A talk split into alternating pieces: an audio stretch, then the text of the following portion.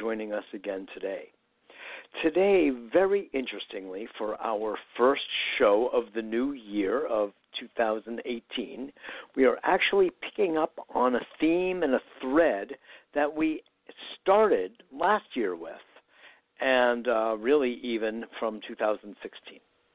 And that is the subject of the election the November 2016 election, around which there are swirling questions and suspicions, and some say evidence that it was hacked, it was played with, it was toyed with, and it was corrupted by foreign influences, maybe even some domestic, but certainly foreign, and that is going to be the subject of today's show an update that is on a very, very powerful movement that emerged then, and in fact, A Better World and Mitchell Rabin, yours truly, was part of at that point. And we did a series of programs helping to elucidate and illuminate the subjects at hand, the evidence we feel, and even the actions that were taken by this illustrious group of people who are still at it here a year later. So we're going to be getting an update on what is a newly formulated group, relatively newly formulated, and ever every bit as committed as we all were then. But this group in particular has helped to carry the ball downfield, and we'll be learning today about what's really going on with them and with the court system, and how can we bring justice by what's the subject? Nullifying the election. That might be the only way we nullify our pain. So we'll be revoting. We'll be looking at the subject of revoting. We're calling, we're calling it revoting revisited, and we'll be speaking with three of the main leaders in this entire activity. And it's essentially a roundtable on this subject to get updated. We'll be starting with uh, Mark Small. Just a brief bio. Mark Small Esquire is the leading attorney on this case. Uh, Mark has a very interesting background himself. His father's part of the family descended directly from John Endicott, the first governor of the Massachusetts Bay Colony, and on his mother's side of the family, he descended from in some way related to Ralph Waldo Emerson, so uh, he has much to say in today's 2018 about the nature of what has happened to this country that he has and his family have had so much to do with the uh, the creation of. He practices in Indiana. He has been before the Supreme Court, and well, he's really leading the charge. But Kirstin Elaine Martin, who has been on before, back about a year ago, has been really the one spearheading this entire effort, the entire revote effort, around November 2016 when I first had the pleasure and honor of meeting her. And she has been really the energy, the ignition behind this entire entire effort, which is uh, really continuing on, which we'll learn the details of shortly. Uh, Elaine began, Kirstin Elaine Martin began her career as a coordinator for international relations in the prefecture government of Yamanashi, Japan, where she worked alongside Japanese civil servants to foster mutual exchange and understanding between that country and the United States. She has been on the cutting edge of many business entrepreneurial enterprises and continues to do that alongside this really mammoth effort to to uh, bring about some kind of resolution in our court system. The third member of today's roundtable is a holistic psychotherapist and author, Amy Shapiro. She's also an environmentalist and a multicultural activist, lecturer, wife, mother, and grandmother, and um, she mentions gardener.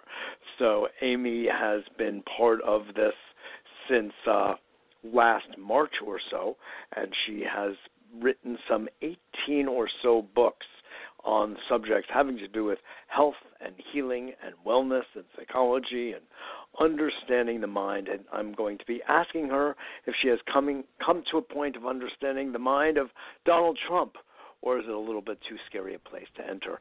That's how I feel as a therapist, so I've backed off, but can't help but put forward a couple of ideas, certainly here and there.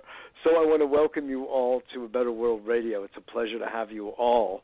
And uh, Kirstin, I haven't spoken with you in some time, but I just so want to say at the beginning to acknowledge you and express appreciation for your tenacity in this matter. No matter how many doors have closed, it seems like you just keep opening others and just Mazel tov, as we say in Chinese. Congratulations. Well, thank you, thank you, Mitchell. And I, I want to compliment back to you and to tell you how extremely meaningful it is for me. And I think people are going to realize later when we're in the history books with you um, that we have this first show with you because you were the most instrumental person in terms of becoming a real solid platform for us to launch our message. And no matter how testy it got or how the information was changing or evolving, you've always been fearless and honest and willing to take on the toughest issues with no previous agenda or viewpoint so that we're able to have um, you know, really discuss issues and learn at the same time we're sharing information. And um, I, the only other thing I wanted to say is just that um, along the way since I last spoke to you, I figured out um, who I am, and that is like Dorothy of Oz. My mother does live in Kansas, but um, I woke up one day after the tornado had hit and found myself, thank you, for, in a totally different world. And the only thing I have is I know the ruby slippers work, and I I don't I don't have a fear of going down the road. And I picked up the Tin Man, the Scarecrow line along the uh-huh. way to going to unveil uh-huh. the wizard. So that's really that's, that's wonderful. It. That's wonderful. We all remember that there's no place like home. So thank you, Kirstin. That's wonderful. That's wonderful. So listen now, and thank you for your words. I, I so appreciate it, and it was uh, very. It is a very meaningful project. I very much endorse the Constitution, although there are a few things I'd like to change, having to do with women, blacks, and a few other things. Mm-hmm. I'd love to be able to tweak it, but fundamentally it uh, is the law of the land, and it needs to be honored as such. And we ought to have, I think, a constitutional assembly and rework a little bit, um, so it's no, a no, fair no, and no, more don't even-handed. Oh, I would, Mark. I would. but, um, oh, but do, but do, do you realize this, how much corporations would dump money into that so they could control yeah, everybody there? That would be a problem, I mean, but we would have to do it just among the people. If we could do that, that might be a little different. But Mark, I want to just welcome you to a better world as well because I know you and I spoke about a year ago, give or take, and uh, you know just when you were kind of coming on board, and I really haven't been updated on what you all are doing and where the issues stand now. What we so needed, and you have filled those shoes, is a, a lawyer who really knew his way around to uh, take this the next logical step. So, would you bring us up to speed here with what's happening with this with this movement? Sure. Uh, we were uh, when I became involved with this. Uh, these these very brave and, and and and and gutsy and intelligent women took case took a case to the Supreme Court pro se without an attorney and yeah. I got involved in that, and and the Supreme Court d- denied the relief that was sought. We refiled. Uh, we I, I I redrafted what was filed so that we expanded it, and we got plaintiffs from other states, principally the swing states, but other states as well, and the the, the Supreme Court denied it. Now the Supreme Court is the highest court in the land. Usually, it only uh, handles appeals it's very rare that it'll handle something that's more akin to what a trial or district court would handle. And so we were denied on the second one that was filed. And what's prepared now, and we're waiting to file, is what people would recognize as a more conventional lawsuit. Now, there are more, more parties as defendants than what we had before the Supreme Court.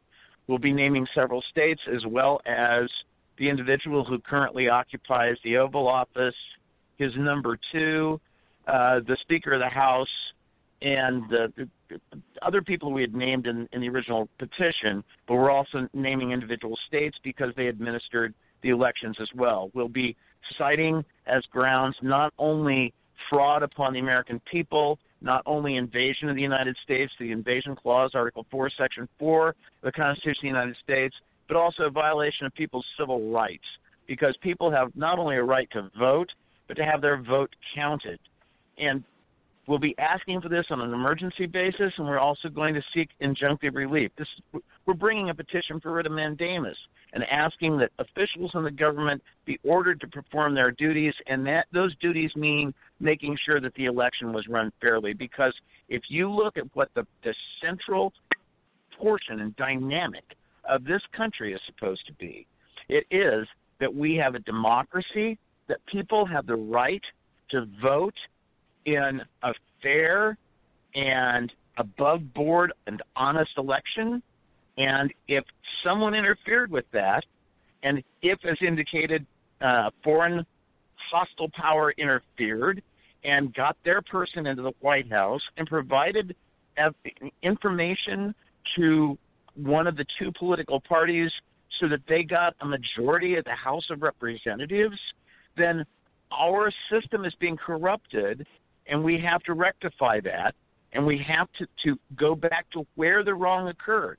And so it has to be declared void ab initio so that we can we can clean the slate and start start from where it was then.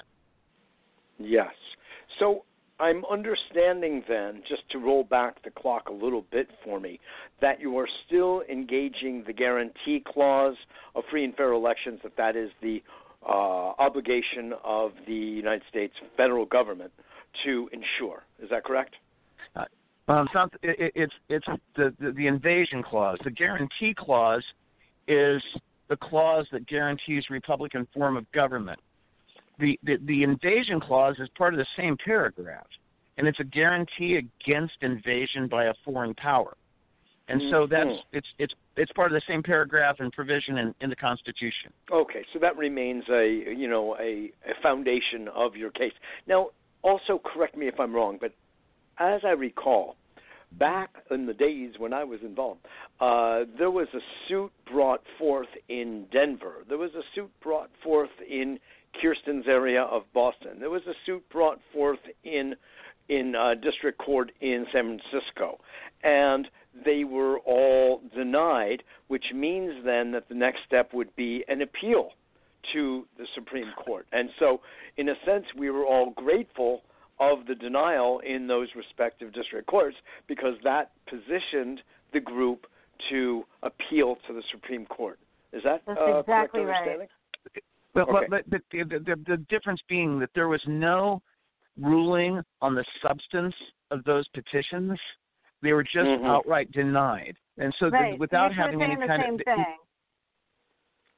yeah, so th- there was nothing addressed on the merits, and so we can take it back to the district court because an appellate court like the Supreme Court has to make a decision based on a record because people have litigated it at, at the lower courts. Well, there was no record yes. upon which anything could be litigated. Oh, even in, in Boston, words, I yeah, thought that words. they had didn't they make some statements? Didn't the court make some statements where they actually refuted yeah.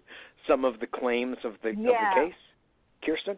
I can talk yeah. just briefly. Thank you. I'm sorry. I can talk briefly about the Boston thing. Um, um, no, please. First of all, you, the two of you are actually saying the same thing, which is that two things: the process to go to the Supreme Court can be better and, and more effective or quicker vis-a-vis the district. So it is essentially the same kind of we're kind of going back to the original strategy, but this time we have a good lawyer and a solid argument. Um, although, yes. although I will say, in Boston, the people in the Bo- in that we we were given a ruling which was very easily refuted. We made a mistake mm-hmm. as a team and did not get the petition to Justice Breyer as we thought it was, and that was a misstep. That literally he he denied hearing the writ of the petition for writ of mandamus at 4:05 because we had promised to get it to him by 4 p.m. and he never did. So he denied something he never saw. So oh, the point oh, just being so that, in so other that, words, it so was sort of thrown out on a technicality. Kind of, and then we refiled to Juice, I'm sorry, Justice Ruth Bader Ginsburg, and that was technically supposedly an appeal. But again, Mitchell, because we were pro se and didn't have a lawyer, this is where the magic and the madness kind of comes in we somehow yeah. were not really an appeal. We were accidentally, even though it came from the district court. If you look at the documentation, it's it looks like just a direct thing at the Supreme Court. And again, they they denied hearing it, which means they didn't say it's without prejudice. So they didn't say whether the argument is solid or not. And Mark took that, and then he he built a very very solid case. Now, with our, taking what we started and really filling it out and making it really sound. Interesting. Interesting. Okay, thanks for that clarification. So, uh, my memory is still serving me, although I'm not a lawyer, so I don't have the same finesse in describing what's what as Mark does. So I understand. You have uh, but Amy, uh, Amy is a holistic psychotherapist, so she has a, a greater yes. purview on the some of the psychological mechanics that are going on here. So I'm grateful for your position in all of this, Amy. It's well, uh, thank you, much Mitchell. needed. And it's if we a could pleasure get to meet you. Yep. good to meet you too. Uh, an office in the White House to sit this fellow down, and uh, maybe I'd like yeah. to do a little hypnotherapy f- with him. There you go. We can apply for a position together. Do some wellness education. really, um, goodness we could knows really we, work we on need it. it in the country. Absolutely. So, what is your role in this? What, where do you stand with it, and how are you being of um, assistance to these two wonderful people? Yeah, uh, I I got involved on the sidelines um, during two efforts ago when I learned about the case and uh, attended a program where Mark, uh, who's on the line with us, uh, gave an overview, and I was so heartened by it because I just knew in every ounce of my being something terribly wrong had happened, and Mhm. that we were in for a really bad spell under this uh, administration, and uh, I knew I had to do something. I didn't know what that could be, and when I heard about the case and listened to Mark's overview, I knew instantly that uh, this was something I could align myself with and be helpful in any way that I could. Um, and so, in the early days, even before I was officially part of the team, I was tweeting uh, for more hours a day than I care to admit to, uh, sending people to a previous website, urging people to uh, support this case and donate to it.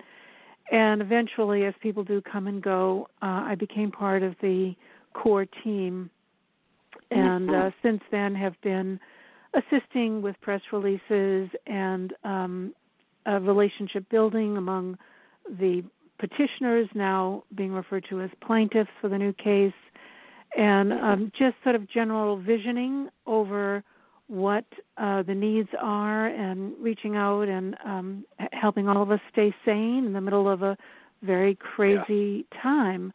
Um, I've had a lot of wonderful spiritual training, and that has served me very well. And I'm happy to share that uh, when I see a need arise. And one thing that comes to mind um, has become kind of a favorite saying among us when things have taken an unexpectedly uh, t- unexpected turn, uh, not to our liking. And the saying is, um, "A decision against you has been made in your favor." Uh, and this, as you, it kind of touches on what you've said like that. earlier about Kirstin's determination. You know, that no Mhm. matter what curveball gets thrown our way, we pick ourselves up and find another creative way to, um, you know, move on. And Yes. so that's why we are uh, reinventing ourselves or just rebranding ourselves, I guess, as the Nullify Now movement. Now that 2017 has come and gone, but the uh, crisis remains and has deepened, and the solution remains, and we're part of it. And you know, under Mark's legal leadership, uh, we feel very confident that um, as the news cycle keeps catching up to where we've been for a year or more, uh, more and more people waking up and being as upset as we were a year ago, and hoping that with you know good folks like you helping to spread the word, uh, people will know that this is an answer and and want to join our effort. Yes, yes. Well, thank you, Amy. I so appreciate your place here and all. I'm, I, I, it is remarkable how parallel our backgrounds are, and uh, so many ways from holistic psychotherapists. I just don't encounter that many people who use that phrase as I do, and background uh-huh. in Tai Chi Chuan. It's uh, it's just uh, yeah. rather remarkable environmentalist, etc.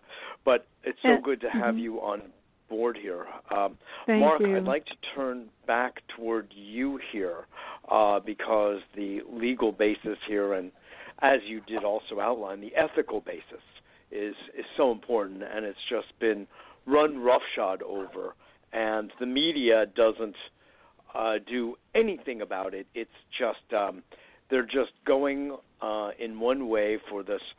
Uh, the very narrow focus, let me put it that way. And it's very obvious to me that they're going after ratings and sales of products uh, of their advertisers.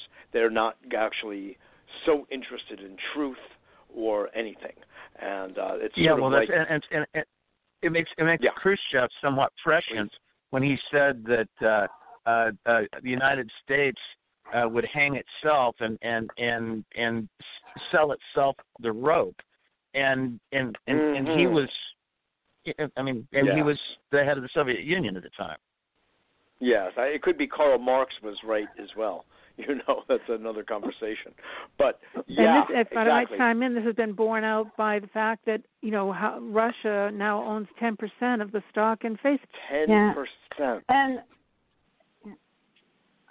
I have a Oh, news flash my. for you, Mitchell. Please, Kirstin. You have a caller, Brent Turner, who represents, as you know, the National Association of Voting Officials. He's so excited about you um, covering the story. Um, he's got he and Mark together have some kind of breaking news about Wisconsin and some other states. So he's his Breaking number news. six, I'm um, starting to feel like Wolf Blitzer. Um, so his number is a six oh nine or a, I mean a six sorry oh, I see 619 it now. Hi, Brent Turner, who has been Yes, a you guest know on him. these airwaves, yes and we had Yeah. such a good time. He's so yeah ob- he's waiting to obviously say hello to you. knowledgeable, and so let me bring Brent in on this conversation. Thank you. So wonderful. he can bring us the breaking news and Mitchell Yeah. Rabin here bringing breaking news to the airwaves of a better world, but stay tuned for station identification. No, I'm kidding about that. Brent Turner, welcome. Hello, Mitchell. Are you there? I'm here. welcome Mitchell. back to a better world. Happy New Year. Happy New Year to you. So tell us, please enlighten. What what is it that Kirstin is implying here, alluding to? Let me I, give a hint so he knows what. Yeah, the it's the Wisconsin table, Brent. Tell him about that. We've I- we've I caught the red to the red state red-handed. Is that it? well, Yeah. you know, I, I think we can infer a lot, uh, Mitchell, as we've discussed previously, from the fact that um, people historically have meddled with elections if allowed to meddle with them, and unfortunately, the state of the systems currently are such that uh, you know it doesn't take much to affect these elections, uh, as the systems are proprietary, operating on secret software, and relatively insecure. So, um, I think what Kirsten is talking about in particular is on the front end disenfranchisement issue that apparently in Wisconsin, um, which is not any different than other states, except for the fact that it played in so crucially to the 2016 election. Um, but uh, we were seeing a posting of some data uh, that apparently came from their election officials, and it showed more votes cast than actual people registered uh, on a Mm. first iteration of a posting. So even though they they corrected uh, what they had posted after the fact and attributed it to some sort of error, whether it was clerical or machine or whatever, the fact is is that that is what we call an event in uh, watchdogging elections. The fact that they only have one job to do, they botched it, Um, not to say that that has to do specifically with the good people running the elections in Wisconsin, but I think it does shed light on the fact that the systems themselves are inappropriate for use and insecure, and, and we may have, in fact, seen a glimpse of manipulation there that was then corrected uh, after the fact, but nonetheless, um, it, it's a, a, bit of a shock to witness such a, an sure. event. Are you saying? Was it corrected or whitewashed? Are you saying, Brent, that this is n- newly disclosed information, or this was known back at the time? Well, I think it was known back at the time. I just became aware of it and have sort of started yeah. uh, asking questions. Um, originally, it was noticed and then uh, sort of answered as uh, a, just merely an error. But you know that's not really an appropriate response because the question is, you know, how how can that happen? How can you have a posting of an official result showing more votes cast than there are voters? Obviously, that uh, is a major, major problem, um, not to be dismissed lightly. So, right. you know. Go, go ahead. Sorry, I was just going to say anecdotally, at this time last year, I was first starting to work on trying to get a grip on what had happened and talking, looking at the electoral college, et cetera. And I was working with people in Wisconsin, and anecdotally, numerous, numerous people told me exactly the same thing: that more people were, less people were even registered to vote than supposedly voted for Trump. And so, what's interesting is this table has been kind of circulated around Mitchell, but one of the problems is we've been so divided and scattered that it's very hard for people to take all the pieces of the puzzle and put them together. It's right in front of us that this election was absolutely stolen, absolutely, and that it happened in the swing state. It was Paul Manafort that did it. Well, you know, that's an allegation that may be accurate, yes. it may not be. And one of the You're issues, right. of course, at play is provide the evidence, show the evidence. Yes. Uh, and it can't be a yeah. series of suppositions. That's right. And that's one thing that I think is important about the official reports on those numbers, Mitchell, because that's black and white. That's not something that, and, and, and those are very focused things that those folks do in producing those numbers. They're supposed yeah. to be as accurate as possible. So when you see numbers When, like that, and yeah. Mm-hmm. yeah, but that's, no, I, I that's hear just you. the kind of evidence. It's pretty stark. You you you are clearly not familiar with the new mathematics. It's it's a Republican mathematics, and you have to know how to add and subtract. It's a whole new perspective on life. anyway, right, I'm there is no kidding anymore. aside. It's it's actually a tragedy, and uh, one of the ways that we survive, uh, we Jews, is by finding humor in the saddest and most tragic of things. And so, excuse me, Right. but that's just what I was doing. It's so pathetic. But you know, if we were to be historic about it, and Mark, I'd like to hear what you have to say about this as well. If we look at it, I remember during the G.W. Bush elections, uh, not to go too far back, but to me, and the evidence that I had available having to do with the relationship of the president of Diebold voting machines and G.W. Bush, who said publicly he would do anything he could to assure G.W. Bush's election. Now, to me, that was prima facie evidence of a skewed, corrupted election and what happened in them, in Florida. But not to go too far back of the G.W. Bush election selection theft from Gore. It happened again, as far as I'm concerned, with John Kerry in 2004.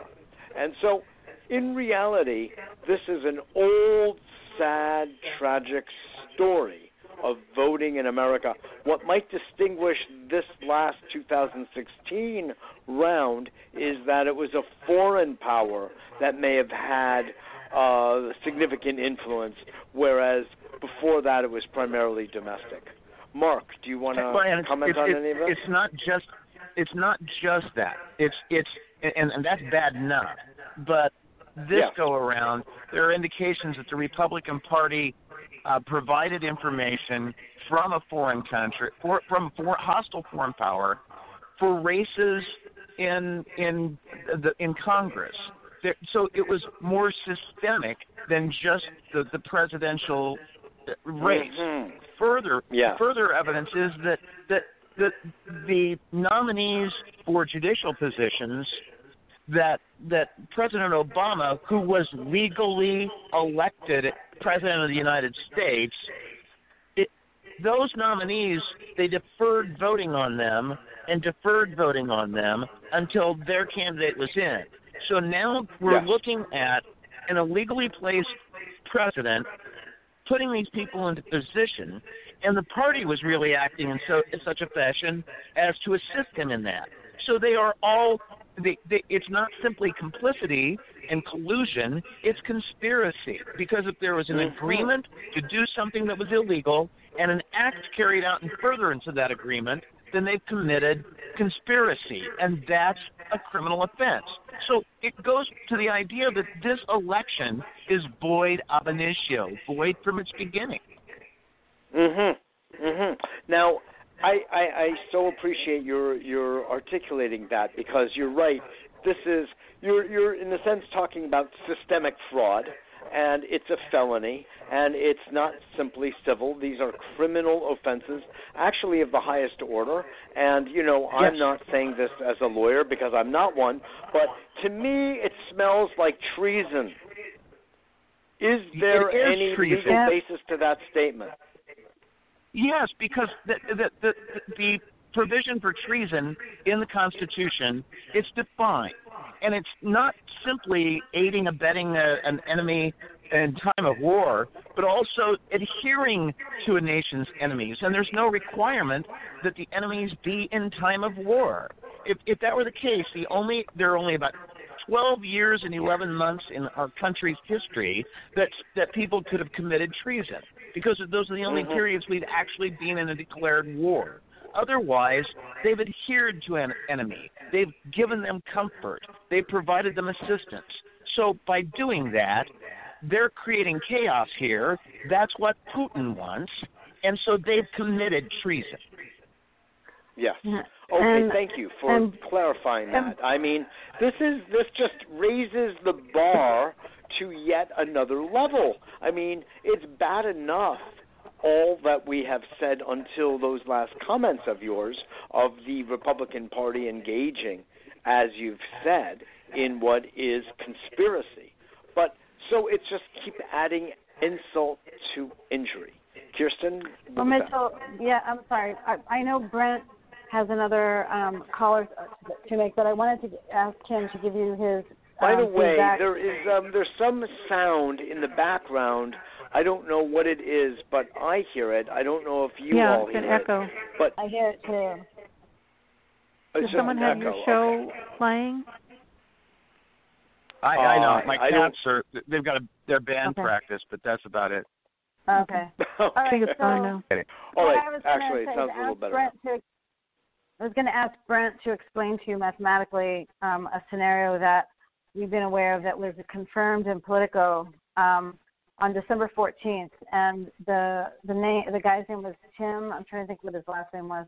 Um, and it was Tim and Rachel. These two people from Politico wrote an article where they were talking about Ryan, um, Paul Ryan, his swan song, why he was going to maybe retire, and it was this whole big cameo about Paul Ryan. But embedded in that article was a comment that an hour before the polls closed on election night, Paul Ryan was about to make a, a, a, a defeat phone call to the RNC because based on all the internal polling, all the exit, po- all the data they had, Trump had lost the election and the Congress had gone Democratic. And this is embedded in the story in Politico, and the reporters themselves didn't realize what that implicates. But Brent has been working with data scientists who've looked at the algorithms of the voting patterns, which is scientifically showing the circumstantial evidence. So, Brent, can you explain like what happened in the last couple of hours of the polls according to the the people that you're working with? Well, there was a a, a massive uh, unusuality and anomaly there, um, and uh, not to get into the math, which uh, you, you know is is uh, another another issue, but the foundation of the problem that I think should be noted for the purposes of your listening audience is that the the underbelly of the system, the foundation of the system, is the software code that is running everything from the voter registration databases all the way through to the tabulation of the votes is a corporate secret that uh, I'm not sure that everybody is aware that the general public has no ability to provide oversight to the foundation of the system. So, in other words, if there were bugs in place that would make for improper activities within the system or improper vote counting practices, there would be no way for anyone to see that that was actually the case. And that is the problem in a nutshell with this entire issue is that the system itself is inappropriate for use per the computer science world. And what makes it even worse is that there are corporate interests that are blocking the science that is available and the systems that are available to remedy the problem. And those systems have been available for a good amount of years now and inappropriately kept out of deployment by corporate lobbyists and interests that are controlling not only the Republican Party, but unfortunately many key players within the Democratic Party. So that I think right. is is the dirtiest little secret we have in America that we could actually have proper elections and and we're not having them because corporate right. entities, namely Microsoft and as my friend Ambassador Jim Woolsey says, those who bob in their wake, they're keeping the secure systems out of deployment due to their financial uh, interests. Right, but Brent, talk about what could well, have happened though should, in that last that should hour. Just, if I could just say, right. Brent, that's the same phenomenon that is happening utterly completely across the board in all domains of U.S. society. I mean, just take a moment and look at the healthcare.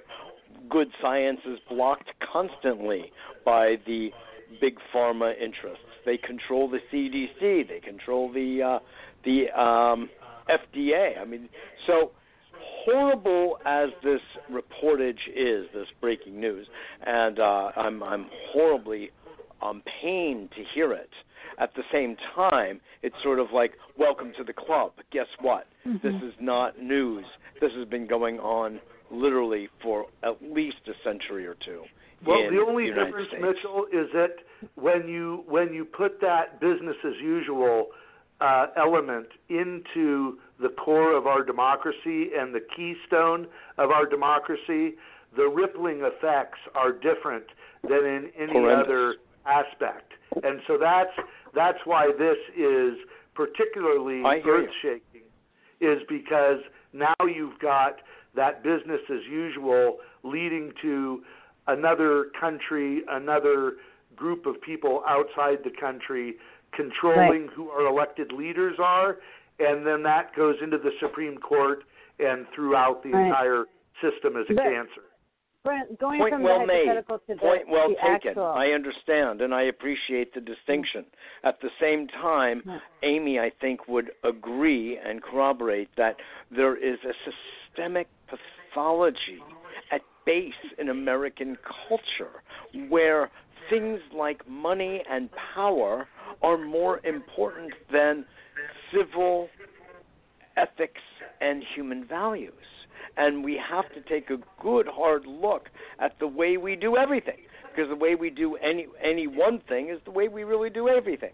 And it's uh Amy, can you speak to yes, that for a moment? Yes, Mitchell, absolutely. And you know, and I, in my own meditative moments, um, one of the things that I have had a sense of that, on a karmic scale, if you will, Um, mm-hmm. People in this country are learning what the Native Americans must have felt like, as as yes. well as many other disenfranchised groups who have been, you know, brushed aside and um, you know not counted. And so it is a huge wake up moment for us that we can't take democracy for granted. Uh, I, I also want to add in uh, another point that bears um, lifting up for your viewers, the nullification uh, would not simply be to remove from office people who are there illegitimately. It would also have the impact of reversing, undoing, nullifying all of the resulting policies, executive decisions, uh, executive orders, Cabinet and, uh, and appointments, exactly, that have resulted from this illegitimate election result. So yes. um, I think you know that's a moment to give people some hope that um, if if we aren't fully corrupted in the last branch of our government, our judicial system, then there is hope that we can turn this around and um, preserve and protect and uh, restore democracy. Because right now it's kind of going off the cliff.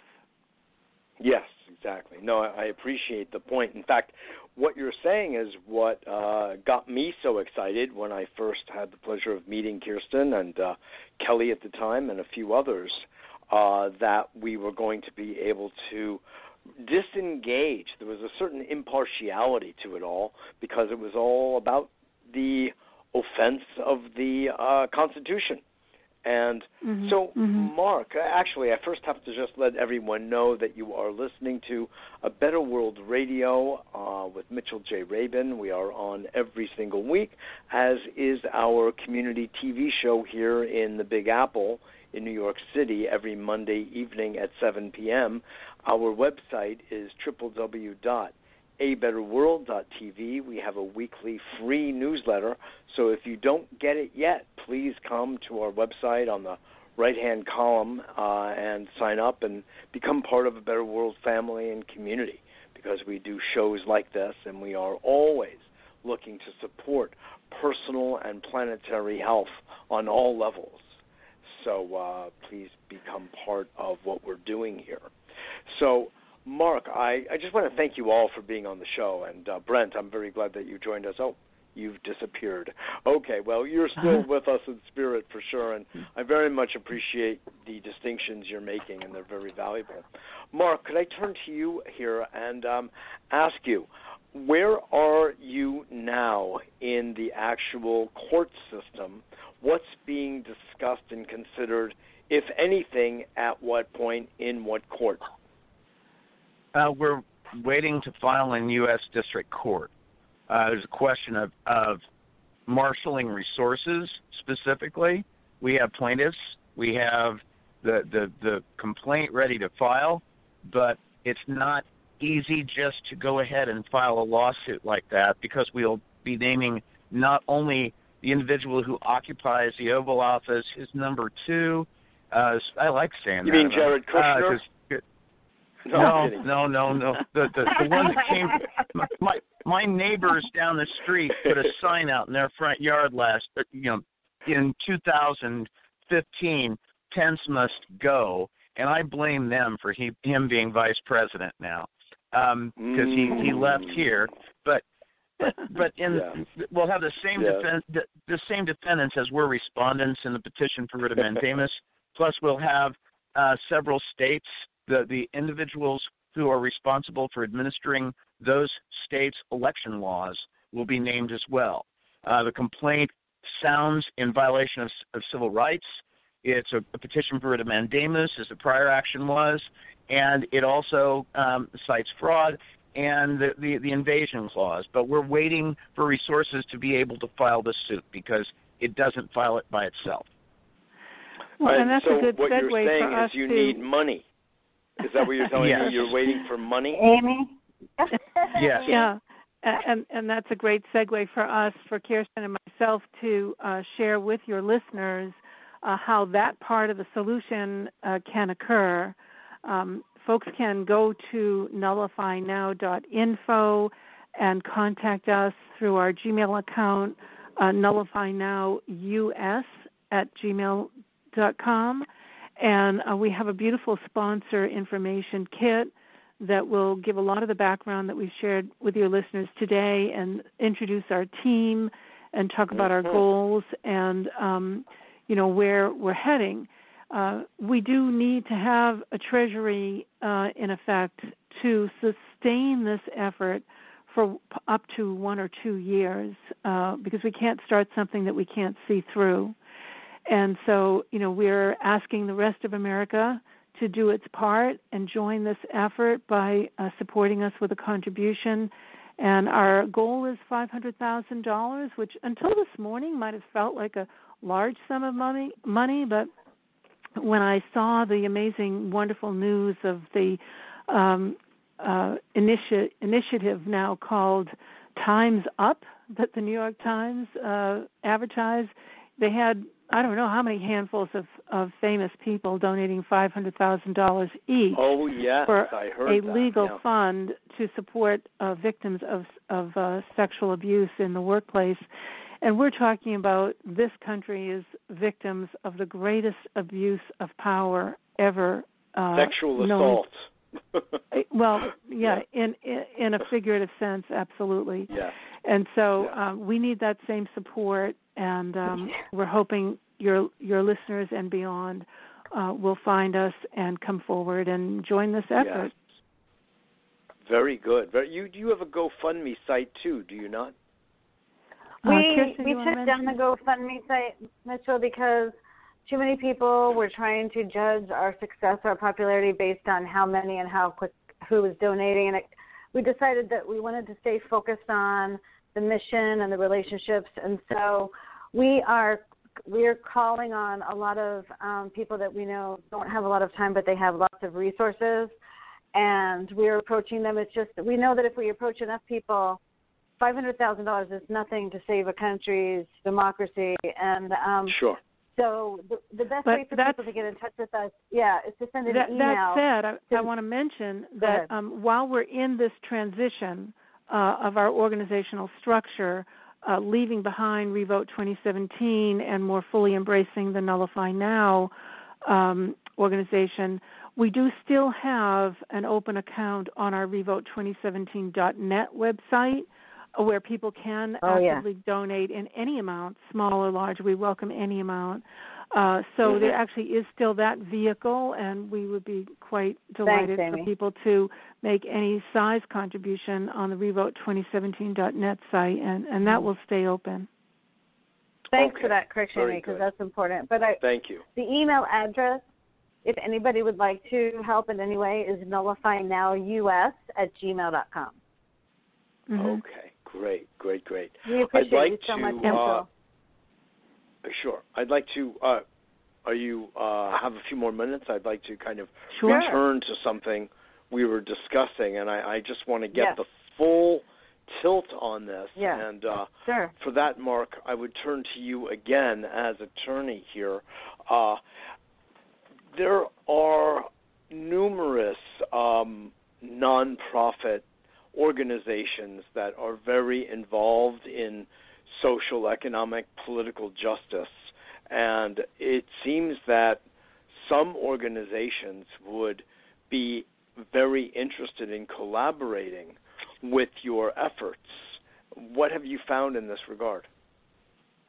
Mitchell, I'd, I'd welcome any of that, but I've been too busy practicing law and putting stuff together to focus on stuff like that. I mean, that's that's something that that that Amy and Kirstin have been working yeah, on. I, yeah, I'd like to I'll, chime I'll, in on I'll that work. fact because Mitchell, one I'll of the points we didn't mention is that um, while we have some wonderful uh, folks who are were petitioners in the previous effort and are continuing on as plaintiffs in this case, we also have Mm-hmm. attracted some amazingly wonderful new people who have stepped up and committed to be plaintiffs who are very highly recognized and regarded civil rights activists uh, for Mm-hmm. groups of people of color and um, uh, Latino and um, civil rights. Uh, Kirstin, do you want to mention a little bit about the, the Yeah. new plaintiffs uh, along Yeah. with Christopher?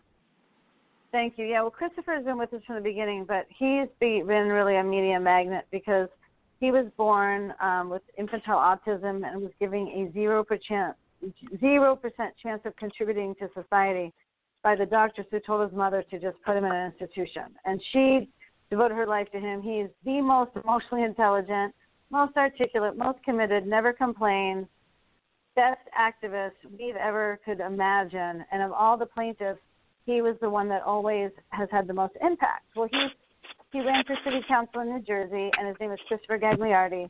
But then recently, um, we just got some very exciting news that um, the son of civil rights martyr Viola Liuzzo, Mitchell. I don't know if you remember. Um, you you may have been just you're you're not.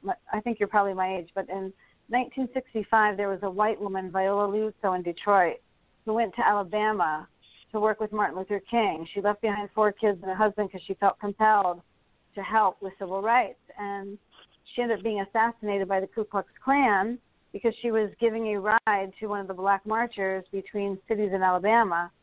And um, every African American person I ever start to tell that story to immediately says her name, Viola Liuzzo. Um, but a lot of white people don't know about her because after she was assassinated, her children in Detroit were vilified and, and mistreated as children of the N love. I mean, it was really just, you know, the racial racism in there our was a terrible smear you know, campaign against it's a her. terrible smear campaign. Yeah, and they ended up losing.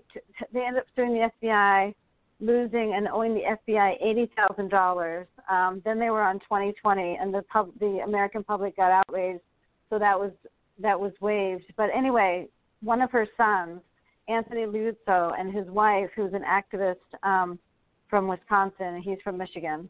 They um, they've committed to our our cause. They're very um, dedicated, and his mother just got a huge um, honor in Detroit recently at a, a museum that was honoring her. She was one of the motivations behind the Voting Rights Act after she died, they partly passed it in her honor. So Yeah, that's the excellent. kind of people that we have coming to So us. you're getting, you are getting some support.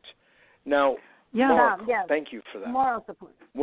when you say that uh, the occupant of the Oval Office, um, I don't think Trump works all that much, so I don't know who you're referring to. Say occupant of Mar-a-Lago. Uh, That's- he's that's busy watching point. That's a valid Fox and Friends, you know, or playing golf. But Um, even when but- he's there, we're not sure how much of him is there. Yeah, exactly, exactly. I think he's just he's vacated, you know. But uh nonetheless, uh when you say that, of course that's not a light thing to say, needless to say. So, does that mean that if you had the funding, you are suggesting that you have the evidence of his collusion uh and the um his Listen, listen, campaign yeah, of course collusion? we do. No, no. We have Speak their statements.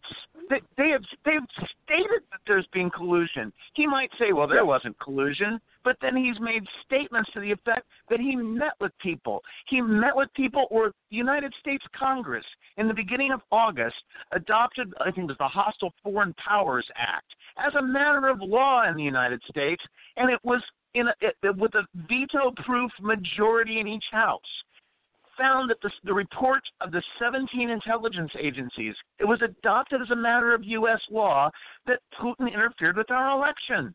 So all of these things are established either by admissions of a party, because Ryan is named in the suit, Trump's named in the suit, Pence is named in the suit. If they made statements and admitted that there was interference in the election, that's evidence. Those are admissions by, by parties. Plus, we've got a, an act of Congress. Plus, we've got all these other things like the, the, the, the election results in Wisconsin, the numerical anomalies. It's all there. It's evidence. Let me file it in court. I really need the resources to do it. We can do it tomorrow and be on our way to, to get them out. Uh, Sure. I Mitchell, look this is calm, Amy cool, again. and You, now. you, you know, you, you talk about pathology. Uh, one of the uh, things our team has put together is a Trump rehab kit because we recognize that people are drunk on Trump.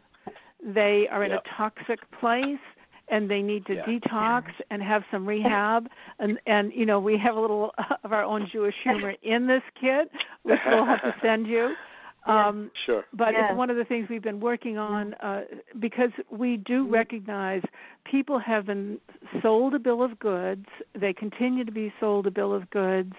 Uh, in this age of disinformation, you know, what we used to lightly refer to as spin has become Mhm. truly nefarious disinformation. Propaganda.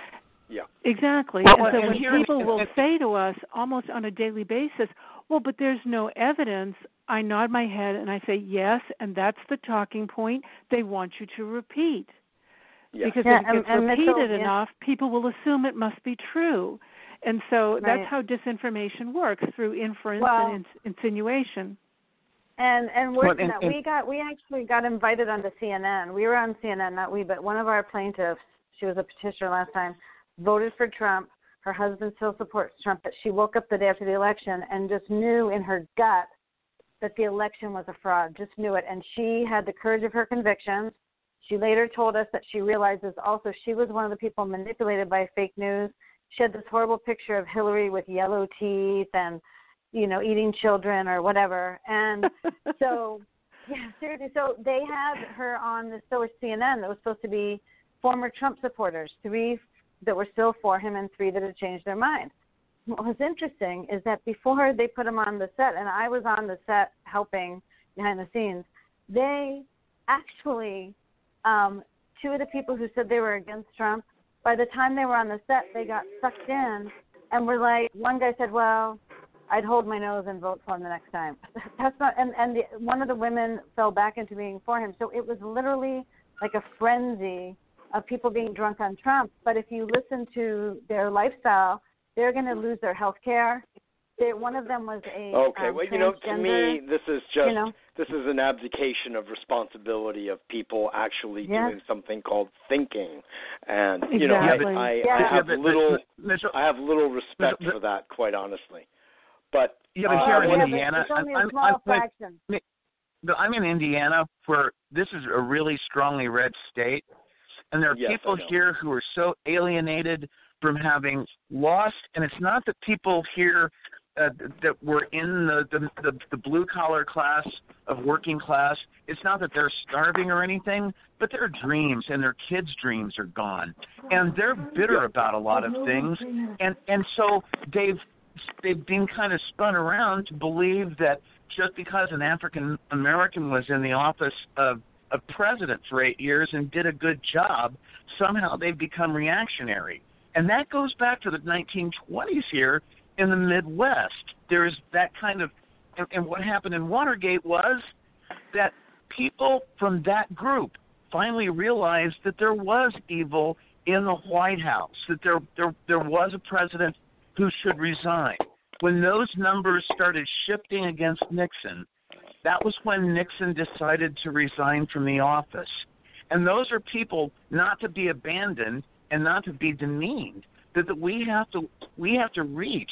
And I Well- do that all the time Yeah. and, and try to express to them, look, you're wrong. And in some, you, you're just going to be like 23% or whatever, you're never going to reach. But Right. there I are want a to lot of come people back. out there who I, I will listen. appreciate. I appreciate your points. We're we're going into uh, veering Oh, in another direction right now that is wide open for kind of Yeah. Speculation on different sorts, and I'm, right. I'm kind of wanting to stay on point here. Sorry. Yeah. However, I do want to make one reference to the work of a forensic psychiatrist on the faculty of Yale School of Medicine, Dr. Bandy Lee, who did put together a remarkable piece called uh, it's become a best-selling book. They can't keep it in stock. Called "The Dangerous Case of Donald Trump." Twenty-seven Mm-hmm. psychiatrists and mental health Right. experts assess the president, and there have been other types of efforts made of this sort, where in a very you know objective and Mhm. fair-handed, even-handed way, clinicians have really reviewed his psychology, and it is Right, truly right. And I'm not saying this playfully, it's very frightening what it is we're dealing with. So when we talk about people being disenfranchised in Indiana or anywhere, there are many reasons that that's been happening actually for a long time because of this mm-hmm. particular yeah. president and others. But I'd like to, in our just last few minutes, return to this idea uh, that what I hear you saying, Mark, is that the evidence is actually staring us squarely in the face. And right. what you have done, and I've also done on my own account, uh, without a case behind me like you guys have, is line up the information, really assess the evidence that is staring at us, that's in the news almost every day, and line them up as a case. And that's what you've done, yes. and you are waiting for the opportunity to spring it on the courts. Now, why do you think that the Supreme Court has refused to hear this? Is it too politically uh, difficult? What What is the motivation? I, no, no, nothing's too politically difficult for them. But I can't tell you. I mean, I really don't know the basis, and I don't want to speculate that way because you you do that, you lose sight of what it is you have to do in the case yes. that's going to be filed. And so, in I the case that's being filed, you make a record as you go along because you're arguing to that court, and you're also arguing to the appellate court because as you move along, you're making a record in the case in, in the event that there's an appeal. And so, that's kind of how you you work things in court. It could have you been know, a law clerk was just too lazy and just didn't look at it. I mean, there's a million reasons. We're, I, we're I giving them the benefit of the doubt. yes, and trying I understand. again.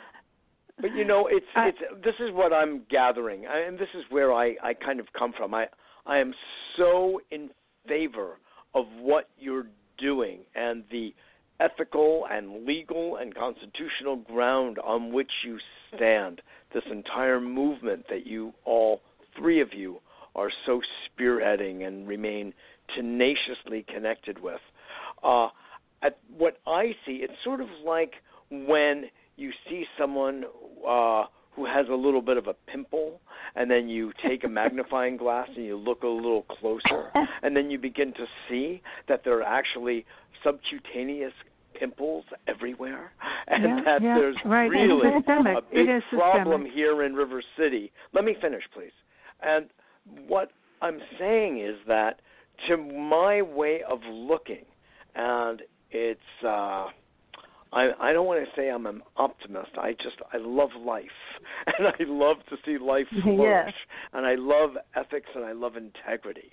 And uh yet when I look back at the history of this country from the beginning there are these kinds of serious pimples and blemishes and the court system looks the other way as Brent was saying about you know the uh, the bad mathematics. This has been a systemic issue. So for all that I stand behind you, and I want to see you for if you all succeed, we all succeed from my point Right. of view, and it Right. will help to show us the systemic uh, pathology that has dominated our culture for a long time. That's Mhm. just my comment. Amen. To, share here. You know. Thank you, Mitchell. we have a we have a tendency to whitewash. You know, we have a tendency to do that, and I I think we have to remain. You know, when you know it was so ironic when when this madman in the office says we want to make America great again. Some of the uh, critics were saying, "Make America great." When did it stop being great, or when was it Right. great? Was it at the time of the Right. slaves? Tell me, when was it great? You know, so Yeah, no was it when have- we persecuted the any- Chinese, interred the Japanese? Tell me, when was it great? Well, So- and more recently, we heard other versions up- of that with gr- the theme of gr- making a greater Serbia, and we know how that ended. You know, it's the old divide and conquer um, uh, strategy. I, I want to make right. one last point: is that um, when people will say, "Well, you know, it can't be treason if you're not at war," uh, every single military branch recruits on the basis of cyber war and the need to help uh, win the cyber war that we're in. So even though our founders might not have uh, had a clue about um, you know cyberspace, uh, the, the war is real. Yes. The war is real. The, what the distinction is here, Amy, is between a legally declared war and what is called what are they? What are the words they use?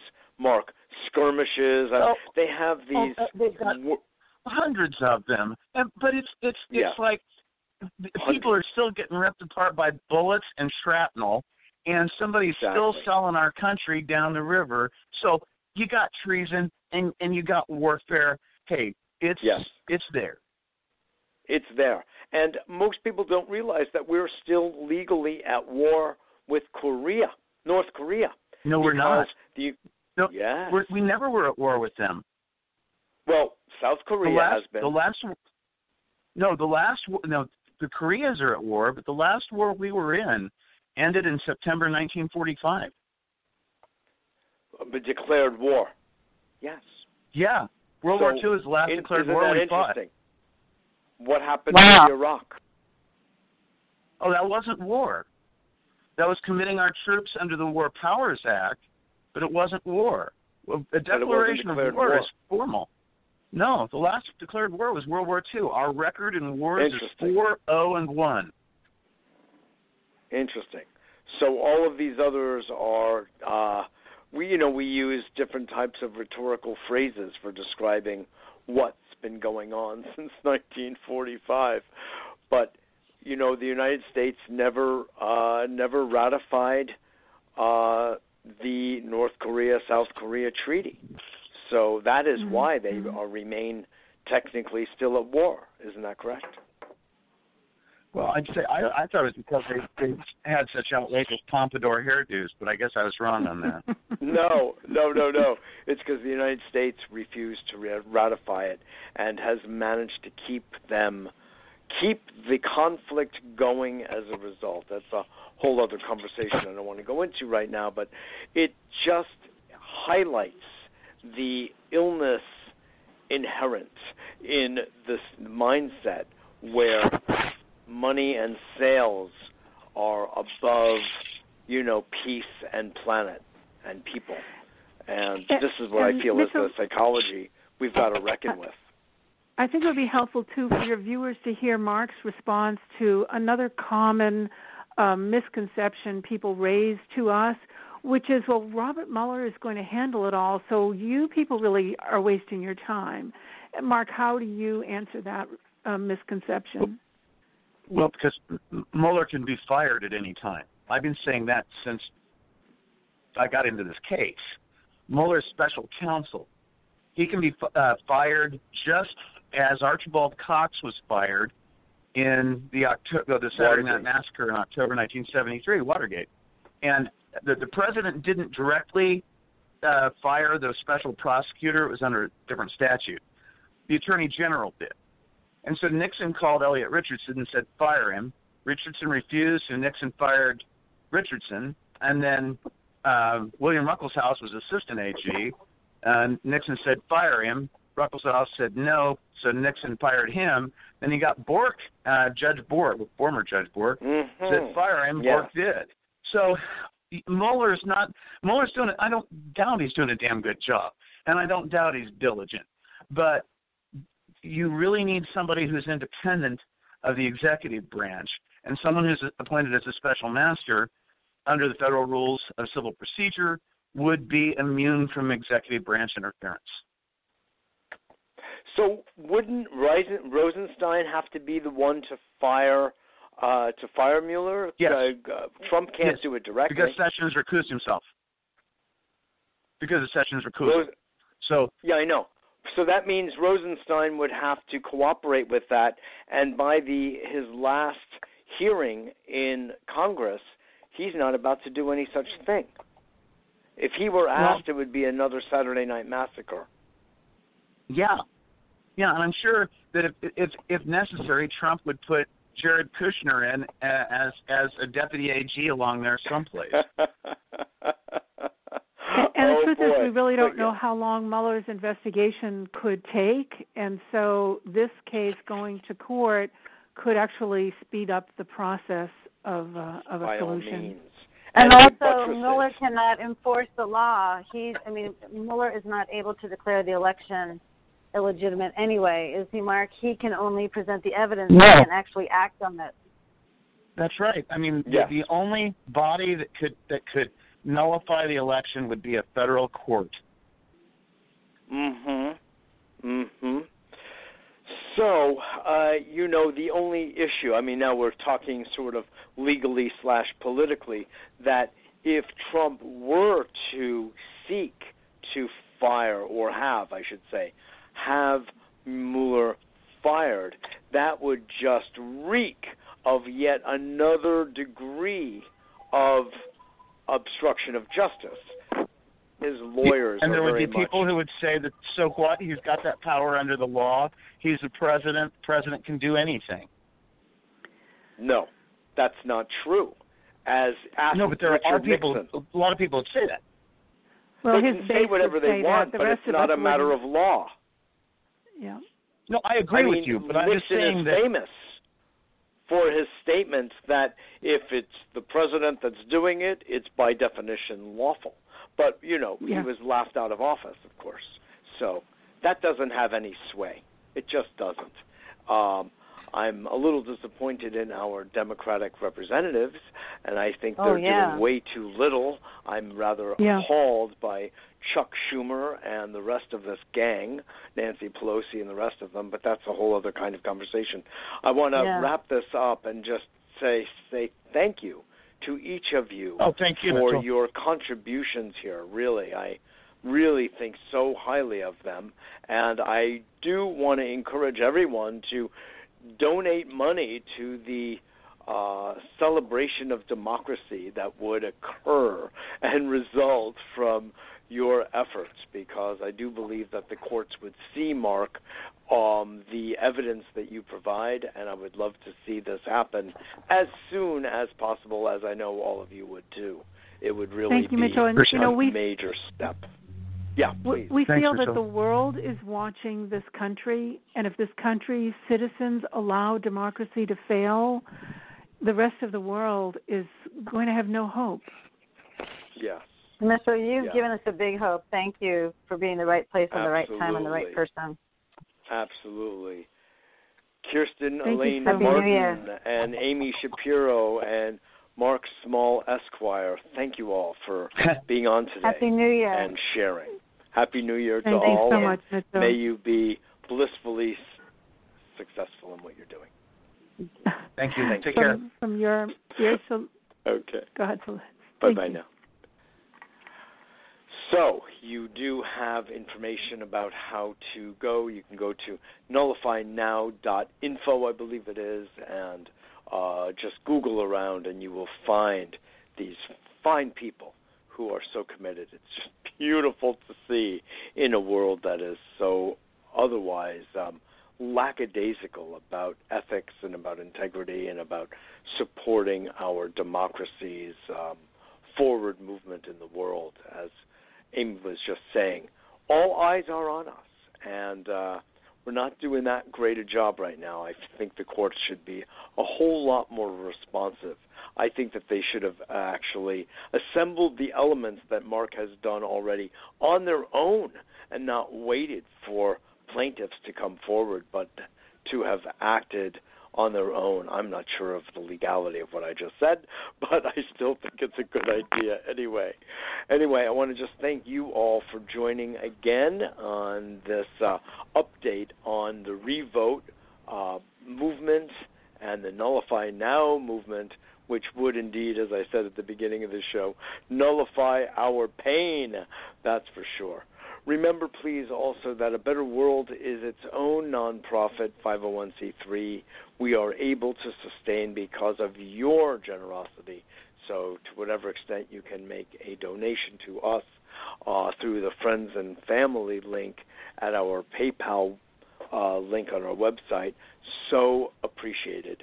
Thanks again, and if any of my services could be of use to you, please just contact me at Mitchell Rabin dot com at 212-420-0800 and my direct email address mjr at abetterworld.net.